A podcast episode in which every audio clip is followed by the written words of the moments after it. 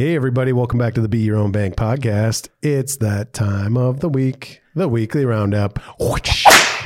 Nice. Thanks for tuning in, guys. Uh, I know it's been a bit, but we're back. Um, starting off, we've got the CFTC uh, versus the SEC. We love acronyms here. So the CFTC stands for the Commodities Futures Trading Commission.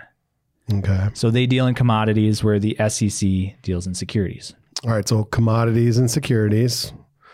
Let's go over that real quick, right? So, a commodity would be something like coffee, and a security would be something like Starbucks, right? So, a business or a service would be a security, and a commodity would be a thing or a good, right? Yep, absolutely. So they they both are regulators in the government um, dealing with the financial sector, uh, but one the CFTC is focused on commodities, the other is focused on regulating securities. So the CFTC is actually in a battle right now with the SEC because they feel that they are more equipped and should be the sole regulators of the crypto market. Regulators. Regulators. so the their reasoning for that is um, you guys may not know this, but Bitcoin and Ethereum have been identified as commodities in court hearings already over securities. And Bitcoin and Ethereum take up over 60% of the entire crypto market. Yep.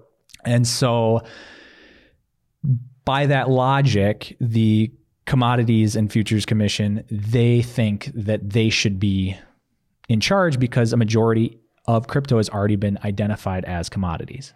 I think it's a pretty clever thing for them to do. I mean, obviously, if they're working in more of the derivative space, which derivatives are kind of the betting on the future of, you know, you have a, a stock and you've got, you know, you're playing options on the stock or you're you know doing swaps or all these things where it's just like this is what it's going to cost in the future and i want the right to buy it at a certain price. It's kind of like investment gambling in a way, yeah i would say that's true. Which is why the whole AMC thing blew up because all these big companies were were betting that AMC and GameStop would go down because I mean, why would they be successful? There's all this new technology that's going to outpace them. People are able to watch their movies at home during COVID. Um, people can just download their video games. streaming yeah So it, it just makes sense. It was a, a, a good hedge, I guess, or a good bet on these hedge funds' part um, to say, you know what, we're going to borrow these these shares, we're going to sell them, and we're going to anticipate a drop, buy them back, make a profit, return the shares.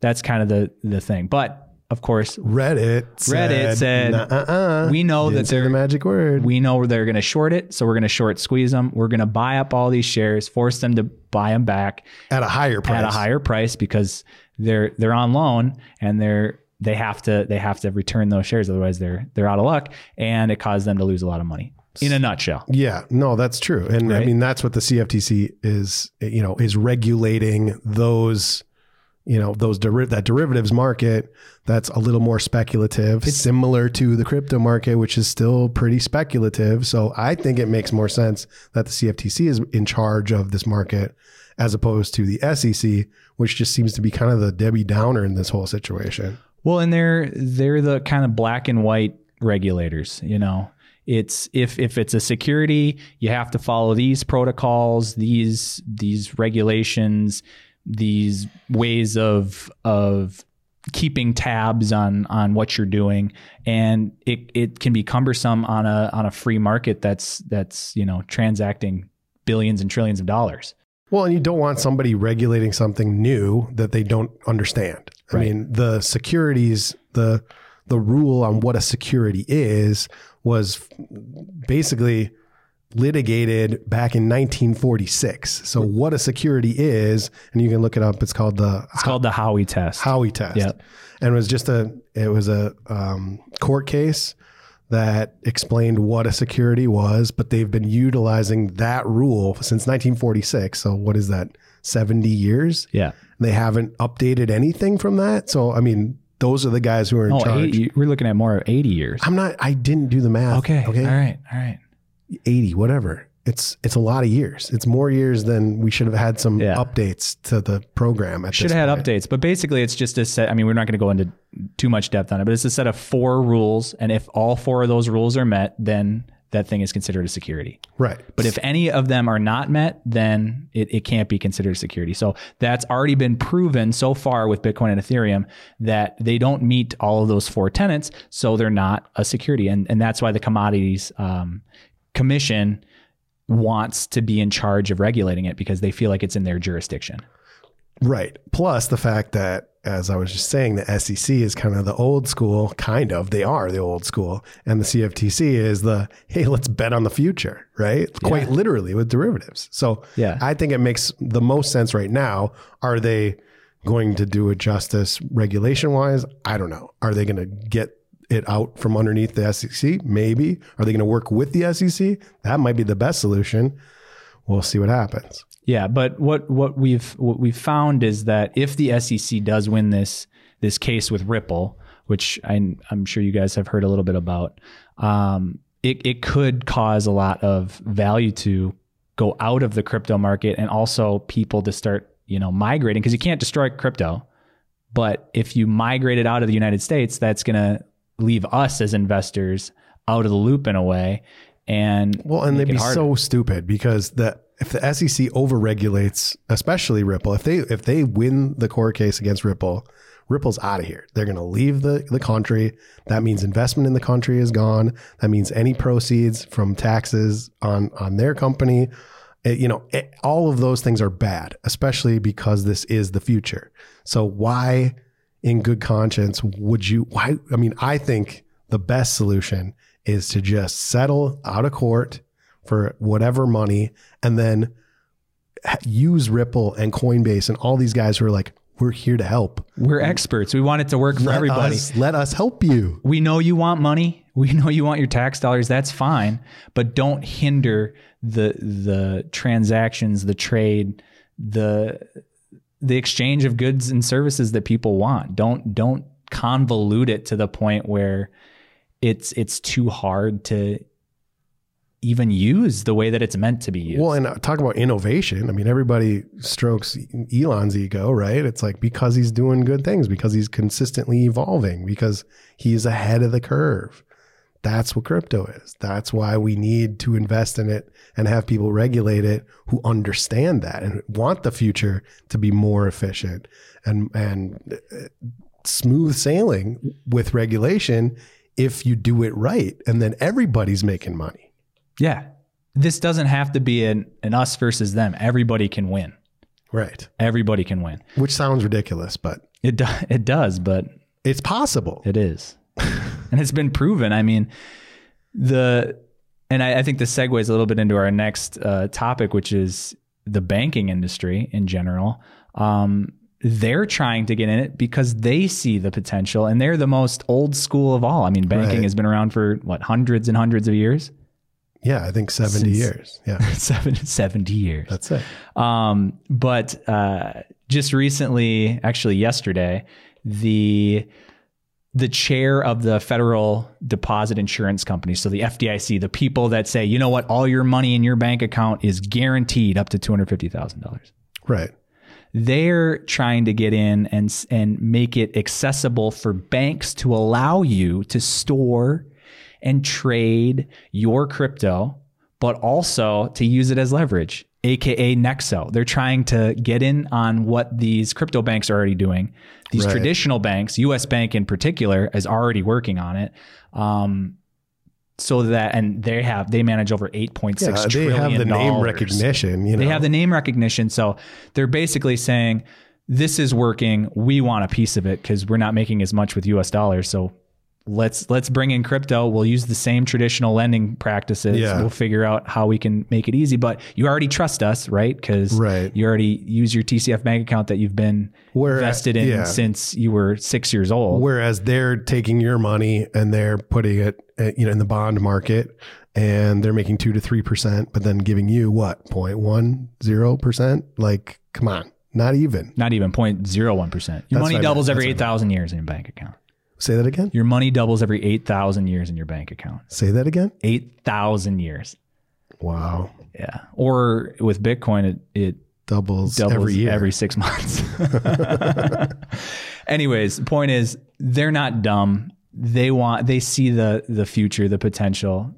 They're all about money. But why wouldn't you want to be your own bank, right? Because if you're at Bank of America, US Bank, Wells Fargo, all these places, right? It's like, and you're buying Bitcoin and you're keeping it safe and yada, yada, yada, right? But you're getting that fraction of a percentage point, Yeah. right? And then they're making money on your money, you know, as opposed to just keep it to yourself. Go to Nexo, go to BlockFi, which just up their their interest rate, That's good. which is nice. It's like nine percent That's crazy. on USDC. But the thing that concerns me about, I mean, it doesn't surprise me, but it concerns me that the banks are getting into this is because it's it defeats the entire purpose of Correct. cryptocurrencies, which is taking a decentralized peer-to-peer system and making it a totally centralized system. And how are they possibly going to make it any simpler? They're not. Well, I think what they can make simpler that the Nexos and the the Celsiuses can't do is sure you can take out a loan.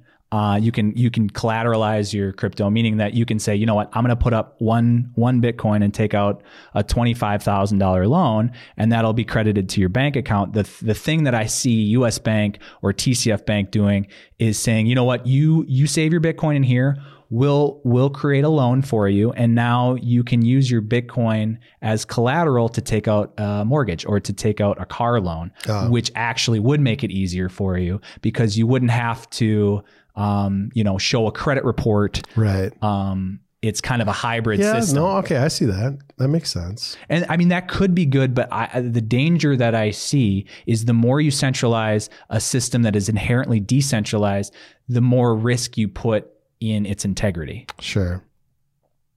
and its sustainable future. Because if you're giving these banks too much power over your money and they're doing whatever they want with it, you know, it could be a Bitcoin mortgage crisis. You know, and then the banks are controlling the value versus the people who invest in it. Right. Because then the bank becomes the whale in that the situation. bank becomes the whale. And Coinbase, I mean, admittedly, Coinbase is a whale, but they're Yeah. not. They're not a bank. right. They're not. Hopefully, lending out your Bitcoin. They're storing it for you. But how are they possibly going to be doing that before regulation? So I mean, that's on the horizon, but still, I think ultimately be your own bank. be your own bank, I'll and that's that's the option, right? And that's still great. So. Granted, U.S. Bank, TCF, Wells Fargo, they can do all this. They can be like, you know what, put up all your ether, and you can take out twenty five percent of that in a loan to, as a down payment for your house, and you can still keep it in there, and we'll keep it safe, and and the FDIC will insure it, which is a good thing. I mean, I think that Yeah. would that would make people want to use that platform a little bit more. It would entice people, and I, I think it would be more for the the newcomers who aren't as educated Of in course. being their own bank and, and want the risk and and liability of having to manage their own money when they already trust an institution that's been managing their money for their whole life. It's just it makes sense Yeah. so there's there's pros and cons. I just I worry being you know someone who's deeply invested in crypto and has known about it for a long time and knows the inherent um, truths about it and what it's supposed to be. I worry that the more power you give to central authorities with this decentralized thing, it, it could jeopardize the system. Yeah, I mean, truth, facts. Like, I think the the practical application potentially once everything's become regulated, and we do have a centralized coin, right? Is Yeah. that the banks will play an Maricoin. Miracoin will play a significant role, but hopefully they don't overstep. I think that's the piece that we could it could be trouble if they decide to take this decentralized world and centralize it other than having a US dollar coin, Miracoin. Mercoin. But I, I also, I also, and I think not doing enough justice or giving enough credit to the millions of current investors in crypto that that kind of live and abide by Yeah. the decentralized notion and being their own bank. There's so many people that do it um, that maybe it wouldn't be a problem because the few that would choose to use US Bank or even the ones that are using decentralized platforms now might use some of their crypto in in one of these centralized platforms just so they could take out a car loan or a mortgage. Yeah. um, or or a business loan, or a, a Bitcoin CD, you know. Bitcoin CD that gives you 0.02 percent interest. Yeah. Yeah, I mean, I, I think it'll. I think it'll lead to better regulations either way because there have to be more regulations if. if well, it's also US people are going to understand it better. You don't think Yeah. if U.S. Bank wants to get in on it, you don't think they're talking about educating Oh, their yeah. constituents Yeah. on what crypto is? I mean, Coinbase has their Learn platform, which Yep. is awesome, by the way. I just made another three dollars in Yeah. whatever coin I just Doesn't matter. Doesn't matter. doesn't coin. matter. Doesn't matter. Yeah. But I mean, the, it's fun because they're investing in that and they're willing to throw you three, six bucks at a time. Which I, I think with Coinbase Learn, I've made like four hundred dollars. Yeah, it's insane because the earlier you learn, the faster you get the money, and the more it grows over time. Boom. So your three dollars turns into thirty dollars in no time. Yeah. So it's great. I think education is definitely necessary, and I'm sure they'll be doing that because they have all those commercial lines. You might just see Yeah. Bitcoin at U.S. Bank. Check it out. Oh, you're earn, gonna see earn ten dollars if you Commercials, everything. read this article. You're going to see Yeah. U.S. banks flow. You know, you're going to have all that. It's going to Mm-hmm. be ubiquitous. It's awesome. So, last thing we wanted to talk about today in the roundup was Walmart, another huge company. They just announced that they will be adding at uh, 200 stores Bitcoin kiosks, basically Bitcoin vending machines. Wow. Yeah. And these are already present at over 8,000 other stores Hy-Vee, uh, CVS, um, Cub Foods. It's called Coinstar. It's been around for a while. You Yeah, know, that's the one where you put your get your bucket full of change and you pour it in, and then it goes. Yep. Right? Yep. And And then, then they charge you like thirteen percent. Yeah, I don't know what the percentage is, but it's not. I'm sure it's not great. And then you can you can get a voucher or you can Right. donate that money. But uh, now Coinstar's partnered with CoinMe, which is an application, uh, Bitcoin wallet. So you can literally go into Cub Foods, you can go into Walmart now at over 200 locations. That's so crazy. And you can for a four percent or a seven percent fee, depending on how. Seven percent is what they charge. Yeah, yeah. So seven percent is for. Let me look it up. Uh, So, so a transaction fee of four percent and a cash exchange fee of seven percent. Oh, so if you took your Bitcoin and wanted to turn it into cash immediately, you it would they would charge you seven percent. That's what I would assume. Yeah, that makes sense. Um, yeah, and so you will receive a voucher that can be redeemed for Bitcoin instantly. So you have to have a CoinMe account, which is basically a Bitcoin wallet. I'm so sure you can send it out after that, but you have to have that, and then and then you can use one of these Bitcoin vending machines to get your Bitcoin. That's so cool. Yeah, I mean, it's a start, you know. it's a start. The fees are ridiculous, but I mean, for someone But who's just having putting having the name $20 recognition, yeah, exactly, right. someone's like- putting twenty dollars into the you know Minnesota State Lottery, and then you got the Bitcoin kiosk right next to them. exactly. Maybe That's they'll maybe they'll think, mm, I'd rather invest than gamble. they won't, but They won't, but Yeah. maybe they have another twenty. but it, it's that name recognition, right? It's like you see it everywhere. You can't ignore it now. Yeah, right? it's free free advertising, yeah. Which is all we can ask for because it's decentralized. There's no central advertising authority, so the people that are and the the companies that are going to be making the most money off of this are going to put the most news out that Right. that will help grow this. Well, like FTX, we were talking about FTX. FTX. I just saw a soccer game that I was watching, and they had um, a crypto. They're I- spending twenty million dollars with Tom Brady just crazy. on ad campaign. it's crazy. And now in the World Series, I think each uh, moon blast home run. You said that, yeah. Well, it, before it was a thousand. I think it's ten thousand they're giving away for Wow. each home run in the World Series. Well, hopefully they hit a lot of home runs. Yeah, Yeah, it's uh, it's impressive. It's exciting. Um, hopefully we can get these regulations done right, not necessarily done fast, but done right, so that everyone can benefit, yep. and that we can we can keep being our own bank. Makes perfect sense to me. Makes total sense to me. All right, that's it for the roundup. Let's get to these charts. First, let's take a look at Bitcoin. We have, that's right, a new all time high at 66,660 something. So we are still bullish. Um, we did get a little pullback here, which could be expected. Obviously, it hit right off of our support line here at about 58 and then printed a bullish engulfing currently. So we are still on track to go even higher. Um, I am looking at one thing on the weekly, which would be known as a shooting star pattern. So that's when you have an uptrend and then you get this bearish hammer at the top of the uptrend, then this continues to fall down. So if we can print below this bullish candle, that would be a sign of a reversal. But I think even if we do get a reversal, the worst case scenario would probably be back down to this $50,000 range. So our total market cap 2.5 trillion, which is still small. Remember that, gang. Um, we went above the resistance, then came back and touched it. Now we have the chance to go even higher. Be careful, but now is a is a good time to start looking at more opportunities in the crypto space. Uh, some of the coins that we are tracking, some of the ones that we've already talked about that are making moves. We've got Polygon is broken out of its bullish flag formation. Enjin Coin is breaking out of its bullish flag formation. Algorand is breaking out of its bullish flag formation.